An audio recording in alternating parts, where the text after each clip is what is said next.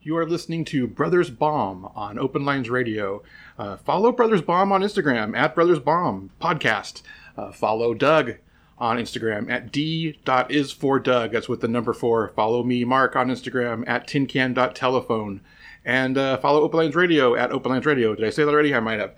Uh, what else? What else? www.openlinesradio.com. Uh, full of resources for you. There's links to all of your favorite podcast apps so you can find Open Lines Radio from uh, wherever your favorite podcast uh, listening platform is. And uh, you can also, if you'd like to start your own podcast, and I really suggest that you do, there's a link on www.openlinesradio.com. Uh, down on the, the bottom right corner, uh, it is a link to Podbean, and from there, you can. It's so easy to create your own podcast. You can record straight from your phone to the Podbean app, and it will upload it for you. It will put it on all the directories. It's the easiest way to get your voice out there. And also, if you want to uh, talk to people uh, from a distance, the way Doug and I talk on this podcast, this particular podcast, we used Ringr. We used the Ringr app, R I N G R. Dot com. E- easiest way to get there is also to uh, go to openlinesradio.com and click that link in the bottom right corner.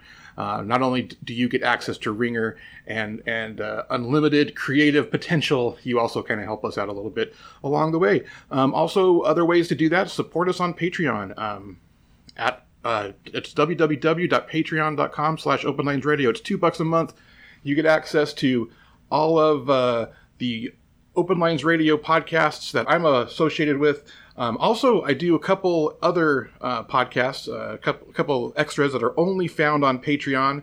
You can't find them anywhere else. So uh, you get a few of those, uh, two to four a month. So, I mean, hey, that's worth it right there, right? Okay, uh, what else? Uh, I think that's about it. Um, hope you love it. This is Brothers Balm. Enjoy.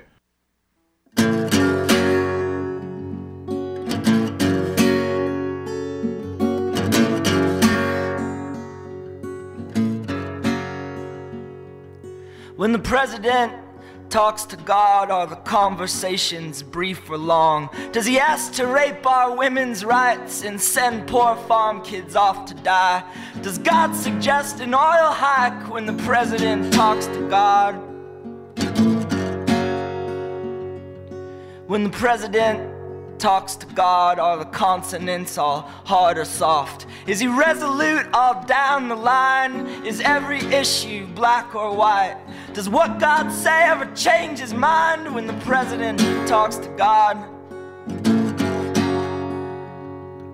When the president talks to God, does he fake that drawl or merely nod? Agree which convicts should be killed, where prisons should be built and filled, which voter fraud must be concealed when the president talks to God?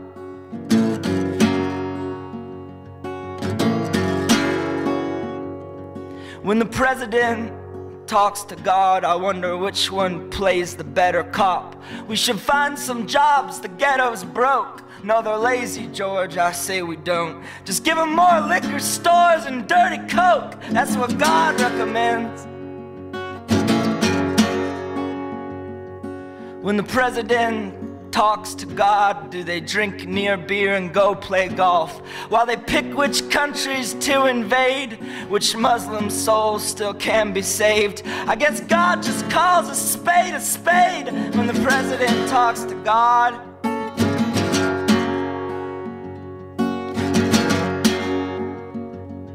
When the president talks to God, does he ever think that maybe he's not? That that voice is just inside his head when he kneels next to the presidential bed? Does he ever smell his own bullshit when the president talks to God? I doubt it. I doubt it.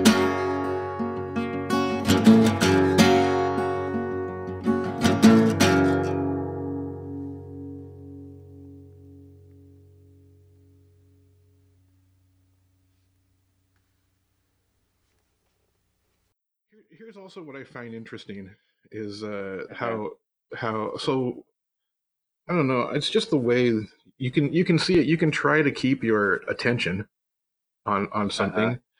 but we live in a world where where we've been conditioned not to. I mean, two weeks after everything starts, like you don't even think of it happening anymore. Right. Um, At least that's what I've noticed. It's all, it's like as soon as the celebrities step in, suddenly everyone loses Right. interest. Well, and I imagine our attention span is is um, oh, you, oh, you think of the, just the coronavirus stuff, you know, you isolate that and you look at where, you know, when when Rudy Gobert, um, that, that was kind of like the when the NBA decided to close down. Uh, it was kind of like when all of this started, it seemed nationwide. Is Mhm. when is when all this happened. That was it was just at the end of March or mid March, you know, which wasn't that long ago. No. Um, and it just it it feels like there's been three stages or four stages since then and just within a few months you know like the will the will just kind of keeps changing like the will of the mass or the will of the people or whatever it is um and i don't know how it is where you're at but around here um there's definitely a sentiment of no we're just going to go back to normal Yeah. and even uh, this morning I had to we we we ran and grabbed something um, at a store this morning and even just general public wearing masks even when you when you when you see on the you, you walk in um, to the store and it says please wear a mask like people just don't around here right? you know it, it, The people working there aren't wearing masks. It's the same thing here. Well, and it's it's it's just kind of interesting how that's changed, and it's almost kind of been like, um, you know, wearing a mask or not wearing a mask. It's similar to like wearing, you know, putting a bumper sticker on your car of your of your political affiliation kind of thing. Um, right, right. And it's and it's uh it's it's just bonkers to me that um like I don't know, I, and maybe it's always been like that, you know. Um, but I'm sure social media has has shortened the time frame or or maybe like magnified the intensity um, of these kind of things. But it's kind of bonkers to me how like how quickly things can change and how much a message, just like a, a message, the masks in particular, um, seem like a pretty benign thing. They're something we can all do, um, and it reduces risk. Seems like at the very least, like why not do that? And it's just interesting that that message can still be controlled to be like, stick it to him, you know, stick it to the man. Don't don't tell let you know don't let you know the government or the libs or whoever tell you what to do. And so Yeah. I, I just I, it's interesting to me. I uh, ran into the store yesterday just to pick up a bag of ice. Yeah. So I just parked and Holly stayed in the car and I ran in and I came back out and she was like, "You forgot your mask." And I was like, Uh-huh. "Oh, that's okay. that's okay. Nobody in there was wearing a mask." Yeah. Yeah. And it's almost like, wait, wait, the fact that nobody was wearing a mask probably meant I should have been. you know? Right. Well, in in our state um, here, the uh, this was these numbers are maybe a few days old, so it might have been the week before, but the the num the last I'd seen the last week's week of numbers was the highest um, the state had received positive cases since it started. And you know, if we had those numbers, you know, a month and a half ago, people would be kind of losing their mind and panicking. And now um, it's just perceived differently. And so, so it's it's kind of interesting. You know, you look at that, and then you you couple that with. Um, I'm I'm kind of curious, kind of where you're at, what the sentiment is with with like racial tension, or even just the the kind of the police reform um, thing. Where where like, what's the sentiment where that kind of in your community? Well, I don't know about my community um, as far as like my. I don't know. It's because I'm I, we're we're in a military town, very conservative Uh-huh. where where we are. Yeah, Um, yeah, conservative farm town. Um, we're we're we're blocks away, not blocks away. We're miles away from uh, pretty liberal neighborhoods, but not really. Actually, yeah, I, yeah. I, it's, we we're it's it's pretty conservative where I am. So you see a lot of people defying the mask, and you see a lot of people, and and and where I live in particular, Fallbrook is kind of known as a KKK hub. You know, maybe not in the past yeah, 30 years, but 30 years ago, it was, you know, there, there are families here that have been generations of uh, white supremacists. So around around where I live, you don't see a whole lot of uh, things going on, but it's been very close. The, the what's happening is kind of hit close, not necessarily because we've wanted it to, but just we have uh, family members, uh, not you and I, but Holly has family members who are in law enforcement. And so they're seeing things a lot differently, and, and, and we're kind of getting pulled into things yeah. more than um, than uh, uh, we should be. You know, it's like it's like, look, uh-huh. I know we're gonna yeah, have yeah. differing opinions, so let's just not. Um, yeah, yeah. Eh, uh, you know, not even have because I don't, I don't know. So it's and and and my daughters have been uh, really, uh, my oldest especially, like involved in. Has been active in, in it, active yeah. and and so. Uh-huh. I don't know. It's it's really hard to what what language to use, um, because right. we're our family very much stands for on the side of the protests. Um, we, my uh-huh. my daughter participates in the protests, and and yeah. we're we're for defunding the police as as um mm-hmm. has you know how I don't know how people are people have taken that and twisted it. They know they're twisting it. They know it yeah, doesn't mean yeah. taking police right. off the streets. What they say it means. Yeah. And right. it doesn't matter what language you use, they're going to twist it. Yeah. But and and and and so I don't know. I don't know. I don't know. I'm, I don't know how to approach it. We uh because like I said, because there's family members that take things so personally that it's we've kind of just been trying to um, maybe not be so vocal just to avoid um, family tension. Yeah, the the tension with him. Yeah. Um, but but I don't know. Like like it's it's it's and, and that that's it's and here's you know let's let's talk about COVID and how this works because here here's what I've seen uh-huh. in in just watching these protests and we found this really cool link um, because of the Utah protests that were going on. We were watching the Utah news. Yeah. At kutv.com. Mm-hmm. And if you go to the Watch Live, they have a, a link that you can watch. Uh, it's called, I think it's like National Feed. It says National yeah. Feed One and National Feed Two. Yeah. And you watch, and it, what it is is it's like, it's like, just it's just a live. It's like some some cameraman's camera feed, uh-huh. but they're not live on the air anywhere. Right and it kind of skips around from city to city, and then it seems like right at eight eight p.m. they turn they cut him, and, that, and that's like when the beatings start, I think. You know, but but especially that first week, like I was coming home from work and I was going straight to the computer and watching. And, and, and it felt like you were there because there was no the, the microphone was the only the microphone that was on top of the camera. So you're getting like real the real sounds. And like sometimes the guys the cameraman puts the camera on the ground and like you're just seeing people's feet you know walking around. Yeah. But the one thing i yeah. noticed was that protesters around the country were all pretty good about having masks on. Yeah. And then there's the, this line of police in front of them and none of the police are wearing masks yeah and and, and part of me want, want the conspiratist in me is like is this kind of like uh smallpox are these cops all infected and they put them out there without masks purposefully to spread the virus to, to protesters. Yeah. Why else wouldn't yeah. they be wearing them? Yeah, so, it, is, it is a little weird.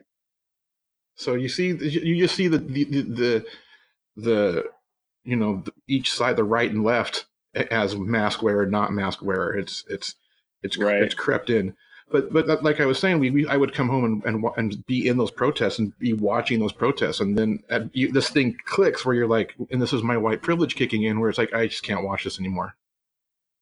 Uh-huh. I'm going to put on the new Seinfeld special, you know?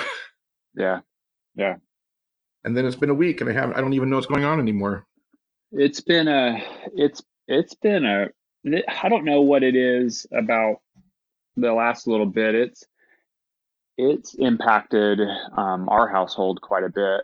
Um, both, you know, me and Jamie um, have.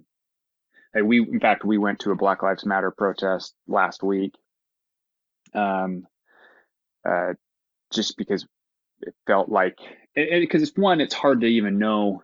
It's hard to know what to do. Like as a like for me in particular, is this like white man living in the suburbs in Utah where you know, if you, I mean, even just with Utah in and of itself, um, if you look at just racial diversity demographics across the country, Utah is one of the the Intermountain West is one of the whitest spots in like on the planet, really, but like in the country. And so it's it's kind of hard also, to I know. saw a like, even- statistic that showed Utah has the highest per capita uh, death by cop to black man, the more than anywhere in the oh, country. really? Yeah, Huh. tops the nation. and and it's it's a, it's hard to know like it's hard to know what to do um but like you feel a need to do something um like i, I don't this this particular time to me like it feels a little different than any of the past you know i, I was looking at i saw they're saying the montgomery bus boycotts um lasted over a year. You know like it, they boycotted the buses. It took could you imagine 365 or you know more than that uh, of like just continued protests like the endurance that it takes to have to like keep doing that? Yeah. um and um like from my perspective it felt felt kind of like this need to um to do something. And so you know we went to a black lives matter protest um and everybody was wearing masks. In fact they said you know if you're not wearing a mask you'll be asked to leave. People went around with hand sanitizer and water and you know whatever just like actually pretty well organized.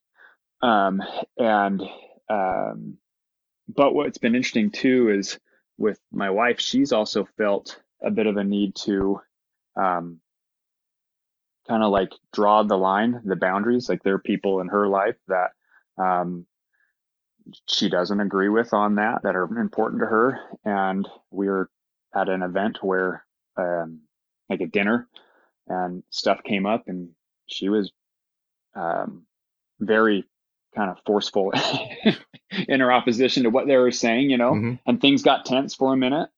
Um but it was actually pretty nice because it like it drew a line essentially saying hey you're going to say that or if you're going to espouse that then like it's not going to go unchecked Right. We don't have to have this conversation, but if we're going to, yeah if, if you're going to Yeah. go there we'll go Yeah. there kind of thing you know and um and so i don't know this one's felt this one's felt a little little different to me um and i've i've been wrestling the last little bit i mean even prior to um the to george floyd protests just in the past like for me personally um i've been struggling with like I, I've like kind of looked in my own in my own life, like how I felt growing up as a kid about racial relations in general, and you know, like within within our faith paradigm that we are raised up in, there's this idea of like dark skin color came from a curse of their ancestors, right? Mhm. And there's this whole white and delights and stuff in the scriptures, and and there's a there was a priesthood ban up until I mean, you were alive when there was a priesthood ban um, based on color of skin and in the um, Mormon church, and. I've in the Mormon Church, yeah, and there there have been people who uh, who I know and care about who I've heard say things like, um, uh, black people were fence sitters in the pre-existence, which is why they came down as black people, or that that um, uh, that God gave people color of skin to help them identify who to marry with. I, I I've heard those things growing up, and I so even prior to this, I've been really frustrated with that, and and feeling like there is an element of the belief. Now, I mean, a lot of people today, you know, by modern standards, have disavowed some of those teachings, but not everybody, and it's still, and it's like some of those things are still in the sacred scripture of it. And so I've are like just in general, just within the community, like that's something I've been frustrated and wrestling with. And then like this is kind of um uh, and and when I say wrestle, it's not that I wrestle with the belief of it anymore. Like I gave that up a while ago, but I wrestle with the fact that there are um people I care about who still like kind of um like it, they still espouse some of these beliefs and it's like do how do i do you, do you just let people i mean uh, to a certain degree yeah you just let people believe what they believe but like what if what they believe is genuinely harmful you know yeah. and so anyway, this this uh, this last little bit has been uh, yeah, just something where I it, it's felt for me personally, it's felt different than than um, and I'm, I'm sure a lot of it is just the world kind of feels different where you know you have everybody shut down, the economy is kind of in this status of, of potential crisis, unemployment rates are up, and so it kind of just feels um, hot right now, you know. Yeah, but yeah, but I also feel like there are um, changes happening. I feel like like the, just the longevity of it uh-huh. is is what is going to get people to change their minds. And and I think it's important to see um, yeah. white people at those protests because that's how you change white people's minds. White people have to Right. go along with other white people. It's just it's sad, you know. But like if we're going to make some change, it, Yeah. it can't be scary for people to come on, on a board with new ideas. And we and and and we have to make Yeah. the step gentle for the whites. you know. Well, and you you and and I think like there's an element of especially if you look at the um, just police reform in general. One of the things that that I've been kind of frustrated in it is like there's this automatic polarization of position. Like I I, I compare this very similarly to education reform, um, because I think there's a lot of similarities. You know, so education ed- educators are most educators in America are Mhm. publicly funded, right? And most people in America have had interaction with public educators. And and you could actually and I say this as a as a public educator, somebody who I taught in the classroom for a decade. I've spent the last 15 plus years of my life in a public school. My wife's a public educator. But most people, I mean, who who on this in this country who's attended public school hasn't had at least one really, really shitty experience with a teacher or an educator Yeah. of some sort? You know what I mean? Like, like they're they're every. I mean, you could say that that's actually the norm that people have had a bad experience. Probably with most teachers, it seems like the, that's why the good ones stick out. Right. And that's the thing about it is I I as an educator can say we need like that is a problem. And and and I it, the fact that I identify that there's a problem doesn't make me anti-education or anti-educator. In fact, I would say the fact that I identify there's a problem and and say that we need to make sure that that is corrected makes me pro-education. You know what I mean? Like that's and so I I struggle with the idea of like by by identifying that police reform is needed, that makes you anti-cop because it it it doesn't. You you can you can believe both things that we still need some meth metric and some method to enforce law without but but a, a law that's enforced more justly. You know what I mean? Like you Yeah. you can have both of those things. And so um that's and and I I think where that's where where like the importance of actually having the dialogue, having the conversation. And I struggle with that because I'm the ty- I'm very much the type of guy like, look, it's not worth it to me to sit and argue. Like I, I it's just not worth the emotional and mental stress of it. And I don't give a shit what you think. And so like I it's easy for me to like just kind of like whatever, let them let them be idiots. And that's like obviously my own perspective of their belief, like let them be idiots. But like that's the that's the mode I want to take because it's frankly comfortable for me.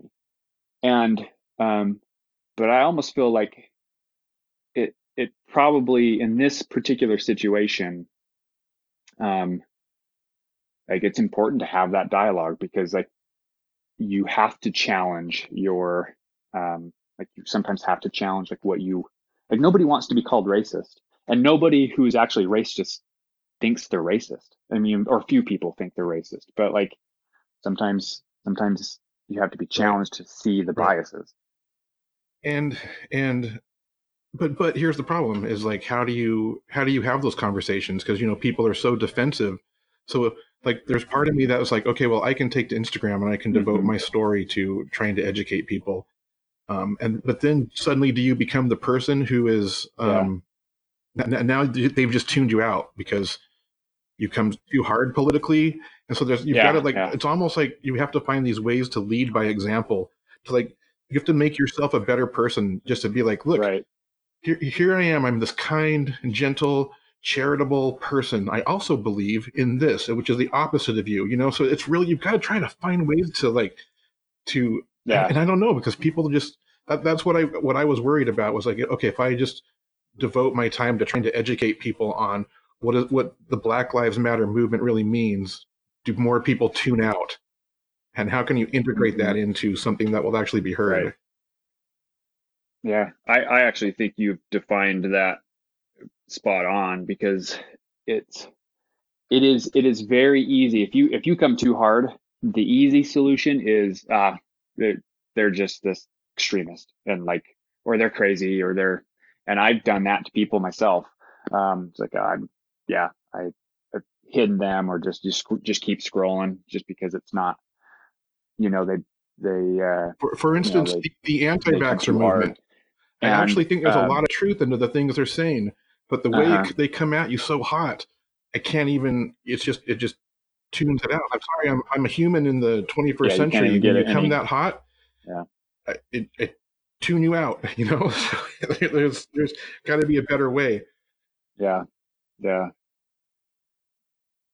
Well, and I do think, I do think, um, coming off as a reasonable individual, uh, kind of like a compassionate individual, somebody who's willing to listen, where like you earn trust, and then when they see this person that I trust, um, maybe sees things a little differently than I do, um, it kind of forces that cognitive dissonance, and I do think that cognitive dissonance, even though it's uncomfortable, in the long run is good because it kind of it it forces you to question. It forces you to it it forces you to challenge a paradigm, and you have to kind of determine which one is it.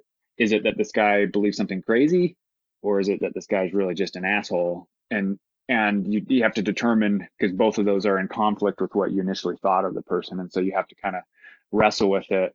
Um, and they may just determine that no, you're still wrong, you're just an asshole, and that's fine. Um, but uh, I, I still think I still think that is probably the method that affects change the most. Um, in terms of in terms of personal relationships, I also, however, though, think that it if everybody used that approach, this movement wouldn't go anywhere. Like part of the re- the reality is part of what is getting people to notice Yeah. is the chaos and the rioting in the streets because because it is it has made everybody go holy shit this is this is getting crazy we got to figure something out here and um and obviously like you don't condone um, chaos but it, it is what's getting attention and so and so there's that side Well, of it there's too there's two things going on. There's two things going on, and there's two movements happening right now. There is the the Black Lives Matter and the people who are protesting for change, Mhm. and then there are also the anarchists that Mhm. are out there as well, Uh-huh. and they're both products of the same problem, which is um, oppression and poverty. You know, that's that's how that shit's able to come out. And if you don't want to see looting take place again, then there's got to be changes, societal changes. Yeah. That that need isn't doesn't occur. Or that, that need like when, when the opportunity arises, that need to go burn buildings down does isn't sparked because Right. there's it happens for a reason. Mhm. Mhm. Even even if the movements, even if it's not if it's something completely not associated, but that that element comes out when there's an opportunity opportunity. That there's we still have to like address. Okay, well, what, instead of just saying these are criminals, they're burning down their own neighborhoods. Like, okay, but why? Mhm. and how can we pre if there's a reason it's happening and what's the change that needs to occur so it doesn't continue to happen? Mhm. but that's hard too because nobody wants to give up privilege to let other people have privileges and there's, it's stupid. It's all Yeah. just arbitrary. Yeah. yeah. So it's challenging. I don't know man. I don't know the answers. Um well yeah. I mean it's it's uh it, it i i can't 2020 is i mean it'll it'll go down though as a year to remember i mean there's just no doubt about that and it is it is pretty amazing to to be part of it. What here's it's almost like the the problem with uh, education. Uh-huh. I, would you say is that um, public education is that you the, there's there's I guess there's two sides. There's there's you're not getting the highest quality teachers because the people who would be high quality teachers are going and getting jobs that pay money. Compensation matters. I mean, there's just no there's just no way around it. I mean, I left the classroom. I considered myself a really pretty damn good teacher. I left the classroom. I'm still in education, but I left the classroom, and I'd be lying if compensation was wasn't a factor in why I left. You know what I mean? Like that. Yeah, that is yeah. that's just the reality of it. And I, I think as far as the police system goes, it's the same thing. I think you could have a lot better quality overall of police officers if they were compensated better. And instead of this money going to military style, you know, equipment, if it yeah. instead went to paying some salaries a little bit more and, and making it so it, so better people were attracted to the occupation. Yeah. But what the problem is is that what education doesn't have is is education doesn't have all these these armored tanks that they can um, divert divert money from to pay teachers more. But the police have that. Right. Well, and I, you know, it you kind of made me think. I haven't quite formulated this in my brain, so I, as I talk through it, I apologize if it's not going to make total sense. But um, you know, when you kind of compared, when I look at it from if you if we do that comparison between education and police force, like because when I try to hire a teacher in a school who's going to be good, like what is it that attracts that you know what is it that attracts that um, person to the school? And obviously, um, I I mean we I've I've interviewed candidates who ultimately have turned us down because they couldn't leave their private sector job right? It just couldn't financially just like I just I I would want to do this, but I can't. Um, but when I'm looking for when I'm looking for a quality educator, there's a certain kind of cultural belief that they have. Um, it's it's one that they believe that all kids can learn, that they believe that they uh, like have a willingness to try kind of new, innovative um, practices that get kids actually they're not they're not like the old school like hey just sit there and listen to me while I talk. It's it's getting them to interact with with content and, and that they they kind of have like this growth mindset and and all that stuff.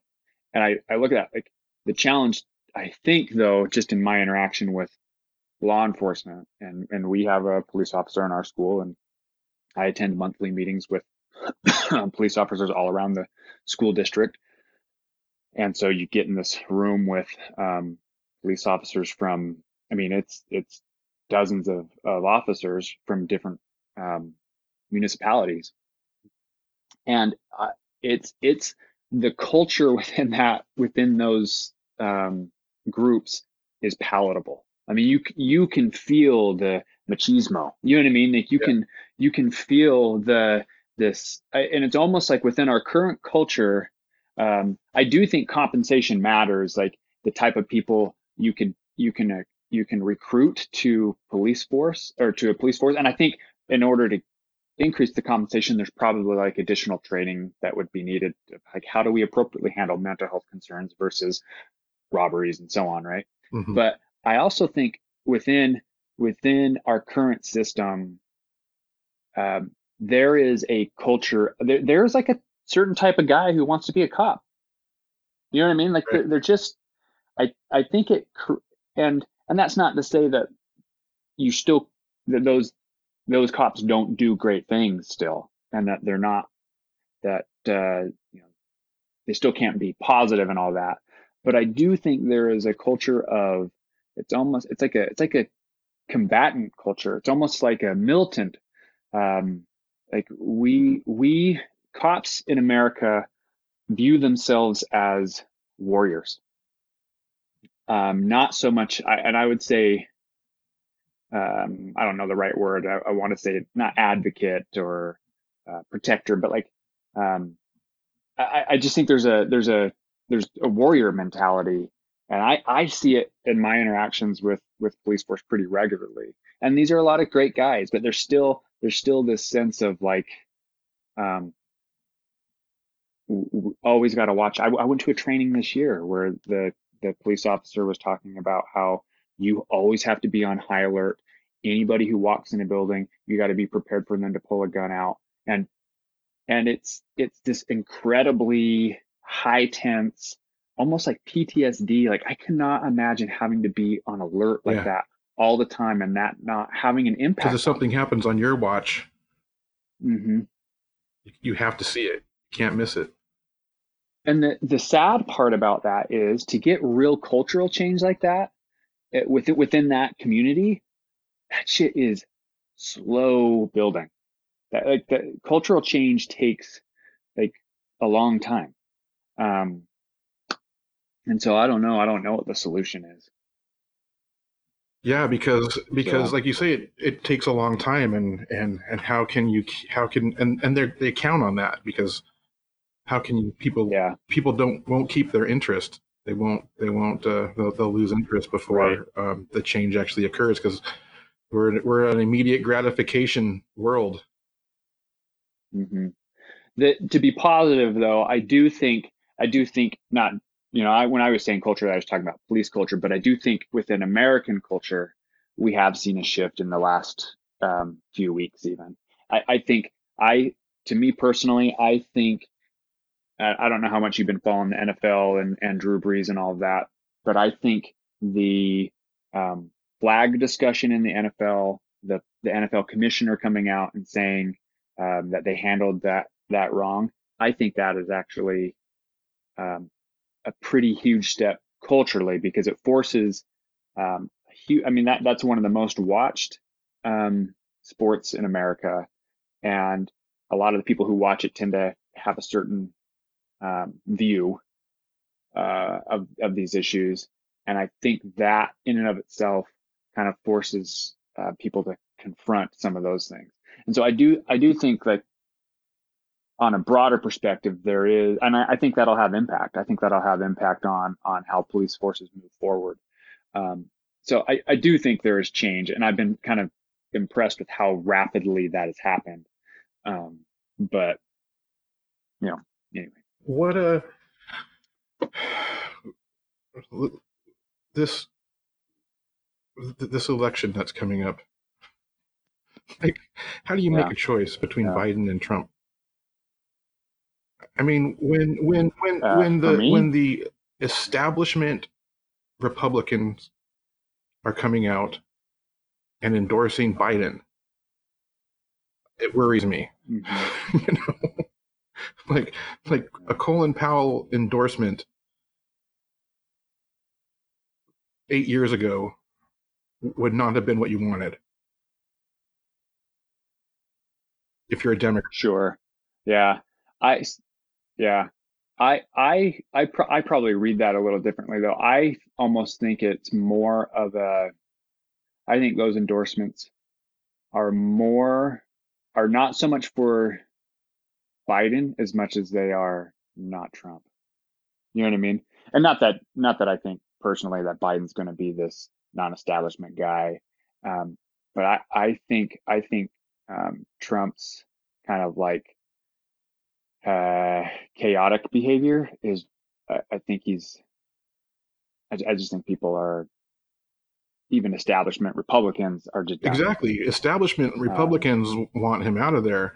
Establishment Republicans would rather have Biden, who is establishment, and let's bring uh, the, uh, the, old crew back. The one thing that that Trump has done, and if he wins, I believe he will, just because I don't see anyone stopping him, and he wins again, is that you know this next time it's anybody's game. You know, like who's going to come after him, and and yeah, yeah and and and I don't know, maybe he is draining the swamp, yeah. not by his own.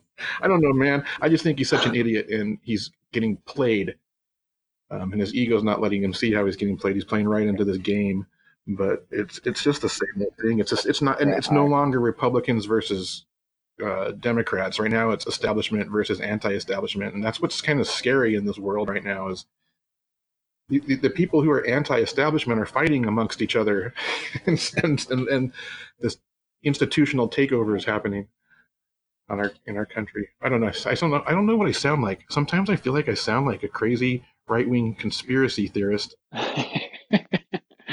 it man, everything's so hard to know anymore. I, I don't know. I'm seeing the truth and lies and everything. Yeah. How do you how do we live in a world like that? well, and and it, Trump makes it that much more difficult because I I think what you were just saying is I think there's a great element of truth to it that Trump I I, I think there is a I don't know if you want to call it a movement, but like a uh, whether it's kind of like extreme right wing media or the alt right or whatever you want to call it, I, I think they are using him like they use him to accomplish whatever the goal is, and he I don't know that he fully even knows what he's doing. Um, he plays into he, it. Yeah. Um, I, I think I think he he's willing to say whatever he wants with which with uh,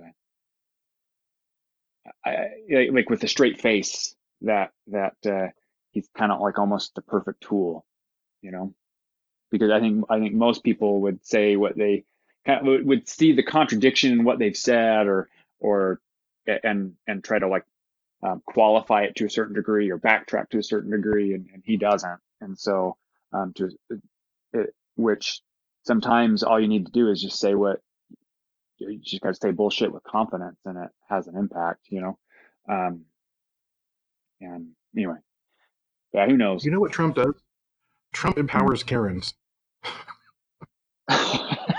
Explain. How, how, do you feel about the with calling someone a Karen? I'm sorry if your name is Karen and you're a normal, nice person. Uh, are people bothered by people calling people Karens? Is that a is that a yeah yeah? Why, why, oh really? don't like to be called Karen. I, they call it the N word of uh, they call it the N word as as if Karens have uh, been born as a Karen. No, you choose to be a Karen. Look, there's a hashtag right now. Karen's gone wild on Twitter. Okay. Oh my gosh, like you got to just look at look at those videos that people are posting. White mm-hmm. women are going insane in this country. I know. And they are in people's faces and they are there's this one where these uh, Puerto Ricans are at this park. They've finally been able to get together and they're playing some uh, Spanish music. Yeah. And this lady's in their face telling them that they're not playing American music. And she's, my president, Donald Trump. And the way they have, they all have the same thing where they go into like almost this baby thing.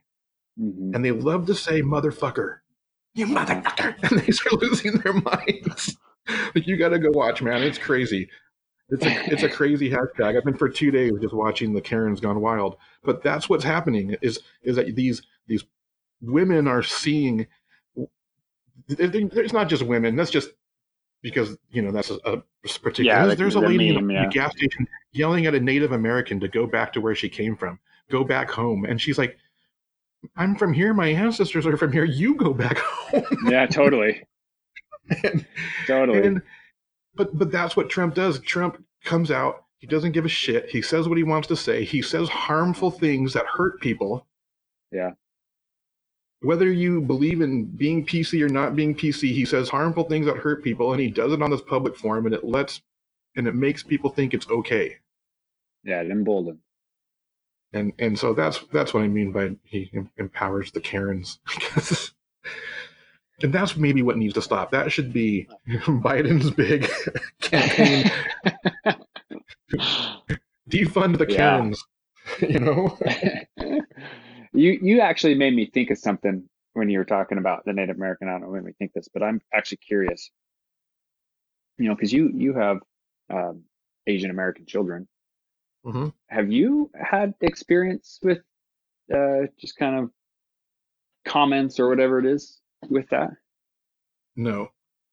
Um, yeah. No one's ever said anything to me. That doesn't mean in their day to day life they haven't been called things, and when they were little growing up, things that they might not even remember. You know, other kids. Yeah. Uh, yeah. Talking to them, but they're also um, they're they're also uh, I don't I don't know. They're just like I said, I don't know. I don't know. They they they pull from it. They they are very much into the movement of Black Lives Matter because they consider themselves people of color, Uh-huh. but they also consider themselves privileged. You know, they haven't gone through that fight, and so so that's yeah. why it's like it's it's more they don't they're not fighting for them. You know, they're fighting for Black lives at the moment. Where it's Right. Right. but but I haven't. I mean, not really. You know, I mean they're they're they're half Korean, Uh-huh. and there's just not the same. At least where I've lived, there's just not the same racism. Yeah. Yeah. Um, but like I said, I'm sure I'm sure they've they've been called things in their day to day life. I'm sure uh, people have made fun of their slanty eyes, and but they make fun of their own slanty eyes. So it's like it's it's kind of they, they don't really give anybody power. Yeah. Well, and, and it's just interesting, like, you know, I, I look at even my own stereotypes when I was a teacher in the classroom and you have students of different backgrounds. And I, I just think even students perceive, perceive other students differently. And I, think students perceived, you know, the Asian students differently. They perceive the Latino students differently, and Black students differently. So even though, um, you know, you, you can be considered a person of color, that experience will be different. I They lived up to the Asian stereotype perfectly. They're bad drivers and they get good grades. You know, Yeah, Yeah. so so it's it's I don't know like that, that it, may have played into their favor. They may have had, may have had teachers who who looked at them as these kids are supposed to do well and they were encouraged Right. more. As far as I know, Right. you know, yeah, they're they're the kind of kids that freak out when they get a B. yeah, So right. and I don't know where that comes from. other than them, other than them Yeah, not that's a good wanting question. to live my life, you know, and learning from my mistakes. They're the only kids that have learned from their parents' mistakes. Yeah, But they're they're all they're all world leaders. You know, I was talking to Holly the other day, and I was thinking how I was I was kind of thinking of on the idea of celebrity, and I had I had been listening to uh, uh, Mm-hmm. the Marc Maron podcast where he's interviewing Jerry Seinfeld. And, oh, I listened to that And- this week too, actually. and he and Seinfeld's talking about how he went went to New York yeah when he was young and he was living in a box you know basically while he was trying to make it and it's like Uh-huh. it's like that's what it takes that's what it takes to make it is you have to like go out there and do it and when you're young you know and and put yourself into these Mhm. and, and grind and I didn't do that Yeah, you know I chose to get married and have kids young and I always felt like I've missed out on that and it's like but it, the other day it hit me it's like no I was my job was to raise the kids that would actually do that. and they're all in these Mhm. positions where they have this opportunity to have these successful lives. And they're they are they're all they're in the on the front lines and they're they're out there doing it. And it's like, okay, well, my job was to allow them to be that. They were they're they're actually allowed I, I never encouraged I never felt like I lived vicariously through them. But all of a sudden I'm looking and I'm like, all right, well, they're all in this position to go out and I was kind of feeling jealous, I guess, Yeah. where it's like, "Ah, man, yeah, yeah. where they are in their life right now, they can do anything, and they and they are. but then it was like, no, man, like Yeah, yeah, that was if I would have done it, that would have been it. I'd have been done right now, and now it's just starting. yeah. That makes any sense, I probably I'm just I'm just Right. No, it does. That does make sense, actually. I think it makes a lot of sense. and so I don't know. I've kind of always taught them to learn from like, look, don't do it this way. Mhm. I know where you want to be, and this is not the path to there. Yeah, So yeah, it's interesting. anyway, whew. I don't know why we always go there, man, but Uh, but I'm glad. I'm glad. Yeah. I think we just it needs to things need to be said. yeah, I just I just hope I don't sound uh, like like a hypocrite or like we don't have the the place to say some of the things we say. But I, you know, Well, I, I, you know what? Like, here's the reality about human life is like, we've got to be able to process what we think. You know what I mean? Like, that's, Yeah. yeah, and processing what we think is messy. right, right. And then some, and you have to speak it out loud sometimes too, just to hear hear hear it with your own ears. Yeah.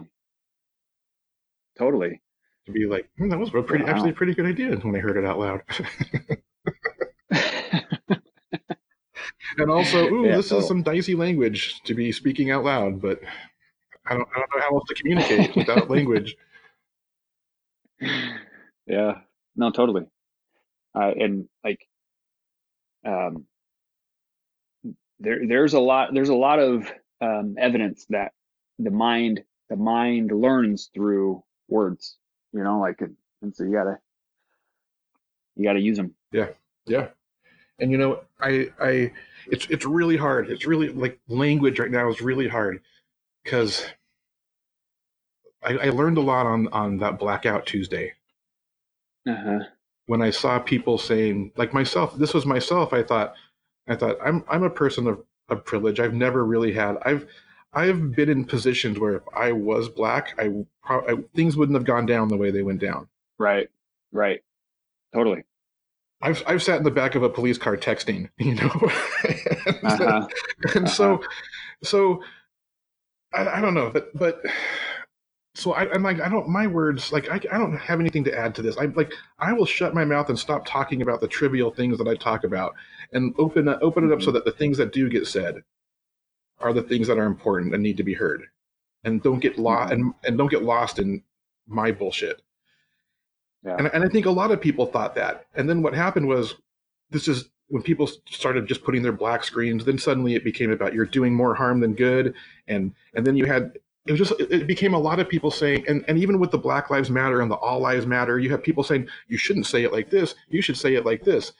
And, it, and it's just yeah. and it's all right. It's true right? The, like I, I realize you like what happened like every there's i see all these angles but it's like how can we communicate it without sounding condescending? Because it's that condescending tone that starts suddenly there's this division. And it's like we have this we, we, we're thinking the same thing but we're opposing each other in the way we say it well, and and if we and if you're not careful, like what it what it does is it promotes silence because it's like I am worried I'm going to say it wrong, so I'm just not going to say anything, um, and that's not helpful. Right, right. But but but I don't but know. Anyway, you're you're out, you're on a point. The value of words. Yeah, and and and how do you how do you know what to say? you know, we just gotta. Yeah. And, and if somebody does something wrong, we have to be able to forgive them when as they're learning the language. Totally totally and and, and coming around because because like it's it's it is going to be a slow ugly change but yeah the, as people are, are are awakening and coming to realize that there really is uh, some a, a, huge problem going on mm-hmm. in just the, the fabric of the world not just this you know there's a yeah. the, the whole thing's a problem that we we I don't know. It's it's it's going to be baby steps for some people. There are some it people is. that have had so much privilege that that it's just going to they can't overnight change into uh, someone who's actually sees the problem or feels the problem. Yeah. yeah, that actually makes me when you're talking that made me thought of kind of two points. Maybe they're good closing points. First was, um, you know, I I I'm a basketball fan, so I listen to um, David Locke, who's the play-by-play announcer, used to be on the radio in town. Um, he does a daily podcast about the Jazz, and and he a, a week or two ago made a comment. Um, he was talking about actually the coronavirus and and about the decision of should the NBA come back and so on. And and he made the point that um, you know there we are in where this is such a new such a new thing. Like that, we don't have a ton of data, and there's not a blueprint, and and people are going to make decisions, and there's not everybody's going to agree. And we need what is critical is that that we are charitable with one another and patient with one another, and accept that people are probably going to make decisions and get some of that wrong, and we need to be like okay with that. Like like we're in uncharted territories. And I, I kind of like thought about that. That's not just with that. I think that's with with all of this stuff is even though I'd say with the race, like racial protests, we're not, we're not necessarily in uncharted territory there. But I do think um, like we still need to be charitable to one another on like on how we address that because um, kind of similar to saying like change is change is messy and um, and it's not always like and and even like the things you think today in a couple weeks you might feel a little differently about that. And like we need to have the space to be able to um i don't know to to like revise what we thought or to encounter new information or to even have a change of heart like and and like that needs to be allowed. So i think that's maybe you know maybe a message of of niceness here of of, of like be you know be patient with one another but the second thing you kind of got me thinking about when you're talking about you know your, your privilege and everything you know you and i we're both white men grew up in predominantly white communities. You know what what and we talked about this maybe maybe it's what we talked about before but moving forward what's what do you think is the best approach? Um it's, it's just it, this is where it's sticky because it's like I don't know. Like I think the best approach is to is to kind of step aside, uh-huh. um, and, and it's more of a generational thing, a generational stepping aside and letting the youth uh, take some things over. Mm-hmm. Um, I don't I don't know if I've talked to you about it, but I've talked to people on uh, other podcasts about about. I, I think the age for the a president should be 35. Like you have to be 35 yeah, to run. Yeah, you mentioned that before. And and I just think I just think that the old the old institution is is gone. I mean, it never was. The old we're we're still there's got to be a complete wiping out of of what's there as far as government is concerned. It's all these old white people clinging to their privilege, you know, mm-hmm.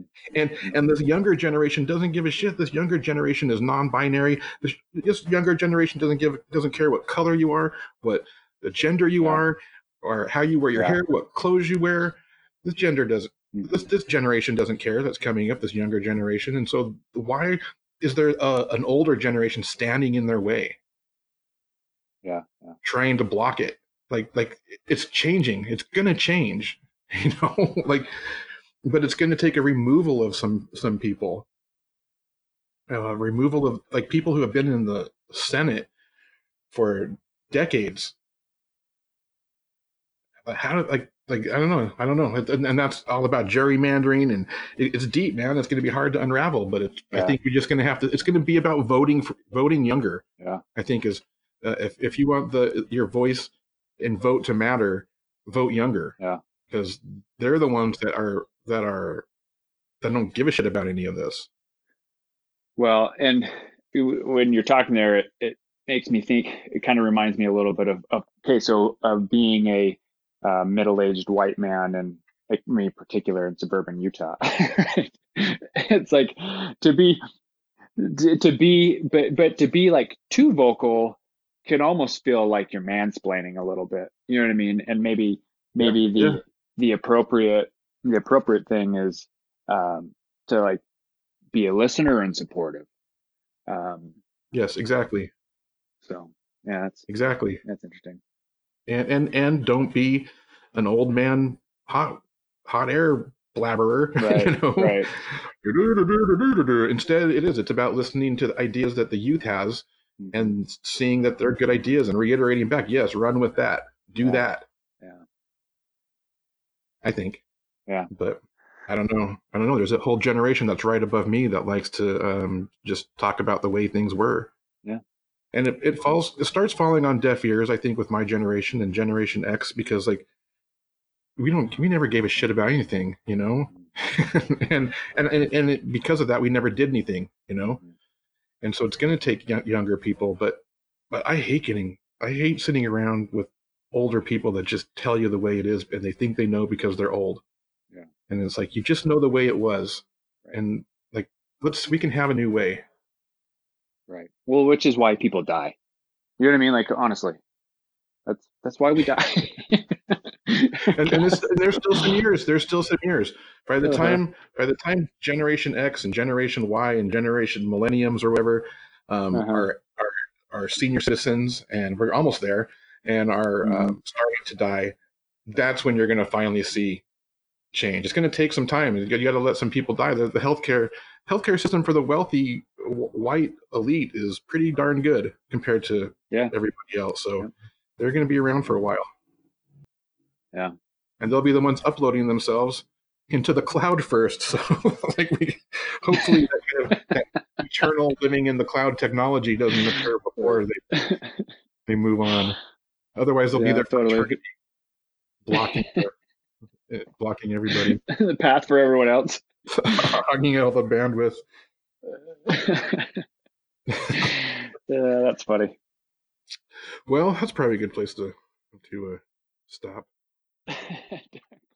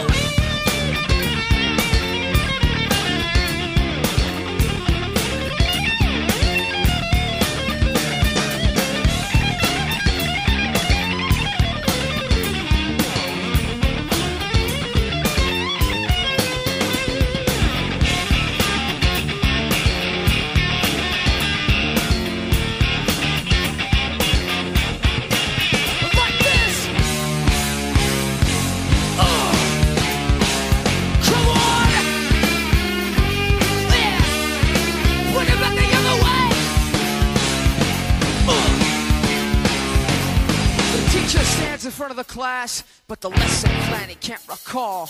The student's eyes don't perceive the lies mounting on every fucking wall. Composure is well kept. I guess he fears playing the fool. The place that students sit and listen to that bullshit that he learned in school.